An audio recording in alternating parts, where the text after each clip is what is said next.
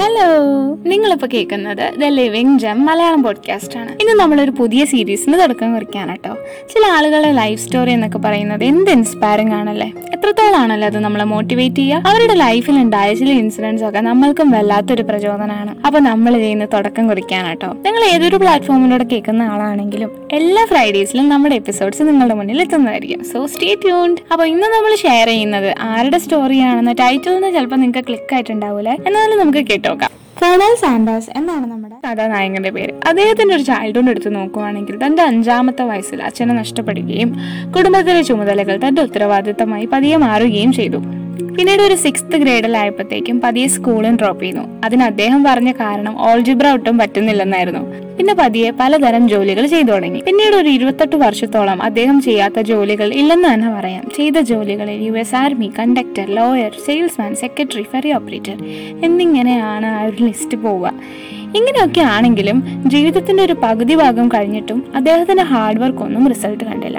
എല്ലായിടത്തും റിസൾട്ടായി വന്നത് റിജക്ഷൻ ആയിരുന്നു. ഒരു ജോലിയിലും തന്നെ അദ്ദേഹത്തിന് കണ്ടിന്യൂ ചെയ്ത് പോകാൻ പറ്റിയില്ല.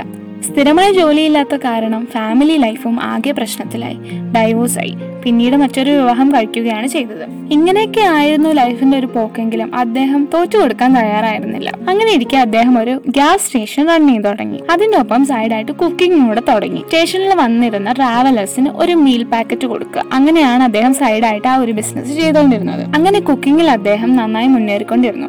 പിന്നീട് ഗ്യാസ് സ്റ്റേഷൻ വിട്ട് ഒരു ചെറിയ റെസ്റ്റോറന്റ് തുടങ്ങി. അങ്ങനെ ചെറിയ തന്റെ ബിസിനസ് ഒക്കെ നോക്കിക്കൊണ്ടിരിക്കുമ്പോഴാണ് പെട്ടെന്ന് ഗവൺമെന്റ് ഒരു റിനോവേഷൻ പ്രഖ്യാപിച്ചത്. അദ്ദേഹത്തിന്റെ റെസ്റ്റോറന്റ് ഇരിക്കുന്ന ജംഗ്ഷൻ അപ്പാടെ വിട്ടുകൊടുക്കേണ്ട വരുന്ന ഒരു അവസ്ഥ വന്നു. അങ്ങനെ ബിസിനസ് മുഴുവനായും അദ്ദേഹത്തിന് നിർത്തേണ്ടി വന്നു. ഗവൺമെന്റ് ചെക്കായ ഒരു നൂറ് ഡോളർ മാത്രം ബാക്കിയായി. ഇനിയുള്ള ജീവിതം ആ ഒരു ചെക്കിൽ മുന്നോട്ട് പോവില്ലെന്ന് തോന്നിയപ്പോൾ അവസാനം സൂസൈഡ് മാത്രമേ അദ്ദേഹത്തിന് മുന്നിൽ ഉണ്ടായുള്ളൂ ഒരു മരത്തിന്റെ കീഴിൽ ഒരു പേപ്പറിൽ ആത്മഹത്യ കുറിപ്പ് എഴുതിക്കൊണ്ടിരുന്നപ്പോൾ അദ്ദേഹം ചിന്തിച്ചു ഇത്രയും നാളുകൊണ്ട് ഞാൻ എന്തെല്ലാം ജോലി ചെയ്തു? എല്ലായിടത്തും തോൽവികൾ മാത്രം. അപ്പോഴാണ് അദ്ദേഹത്തിന്റെ മനസ്സിലേക്ക് മറ്റൊരു കാര്യം ഓർമ്മ വന്നത് ഒരേ ഒരു കാര്യം അതിൽ താൻ അത്ര പുറകിലല്ല. മറ്റാരെക്കാളും ഒരു പക്ഷെ മുന്നിലായിരിക്കും. അത് മറ്റൊന്നുമല്ല കുക്കിംഗ് ആയിരുന്നു. അങ്ങനെ അദ്ദേഹം തന്റെ കയ്യിലുള്ള ഒരു ചിക്കൻ റെസിപ്പി മറ്റൊരാൾക്ക് വിറ്റ് അതിൽ നിന്ന് കിട്ടുന്ന പ്രോഫിറ്റിന് ജീവിക്കാമെന്ന് വിചാരിച്ചു. തന്റെ കയ്യിലുണ്ടായിരുന്ന ഒരു നൂറ് ഡോളറിന് അതിന് വേണ്ടുന്ന കാര്യങ്ങളെല്ലാം മേടിച്ചു. ഇതിനുശേഷം ആ റെസിപ്പിയുമായിട്ട് ഓരോ ഓരോ റെസ്റ്റോറന്റ് ആയിട്ട് കയറി ഇറങ്ങാൻ തുടങ്ങി. പക്ഷെ ആരും തന്നെ അദ്ദേഹത്തിന്റെ റെസിപ്പി എടുക്കാൻ തയ്യാറായില്ല. അങ്ങനെ അദ്ദേഹം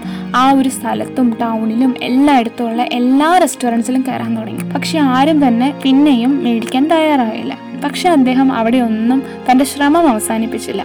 പിന്നെയും പിന്നെയും ശ്രമിച്ചുകൊണ്ടിരുന്നു. അങ്ങനെ ഒരാൾ അദ്ദേഹത്തിന്റെ റെസിപ്പി മേടിച്ചു. പക്ഷെ അത് അദ്ദേഹത്തിന്റെ ആയിരത്തി പത്താമത്തെ ശ്രമമായിരുന്നു. തൗസൻഡ് ടെൻത്ത് ടൈം ആണ് അദ്ദേഹത്തിന്റെ ആ ഒരു തീരുമാനം സക്സസിലെത്തിയത് ഒന്നോ രണ്ടോ തവണ ശ്രമിച്ചിട്ടും നടക്കാതെ ആയാൽ പല കാര്യങ്ങളും ഉപേക്ഷിക്കുന്നവരാണ് നമ്മളിൽ പലരും. അപ്പൊ ഈ ഒരു സ്റ്റോറിയിൽ നിന്ന് നമുക്ക് കിട്ടുന്ന മെസ്സേജ് മറ്റൊന്നുമല്ല. ഡോൺ ഗിവ് അപ്പ് ഒന്ന് ആലോചിച്ച് നോക്കേ ആ തൗസൻഡ് നോട്ട് നയൻത്ത് ആ ഒരു ടൈമിൽ അന്നേരം അദ്ദേഹത്തിന് മതി.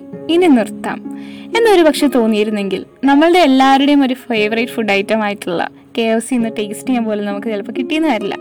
അപ്പോൾ ഈ ഒരു മെസ്സേജ് നിങ്ങൾക്ക് എല്ലാവർക്കും ഇഷ്ടപ്പെട്ടോ എന്ന് കരുതുവാണ്. എന്തെങ്കിലും ഫീഡ്ബാക്ക് ഒക്കെ ഉണ്ടെങ്കിൽ അറിയിക്കുക. ജസ്റ്റ് ഒന്ന് ഡി എം ചെയ്യുക. അപ്പോൾ നമുക്ക് മറ്റൊരു എപ്പിസോഡിൽ നെക്സ്റ്റ് ഫ്രൈഡേ കാണാം. അതുവരേക്കും ബൈ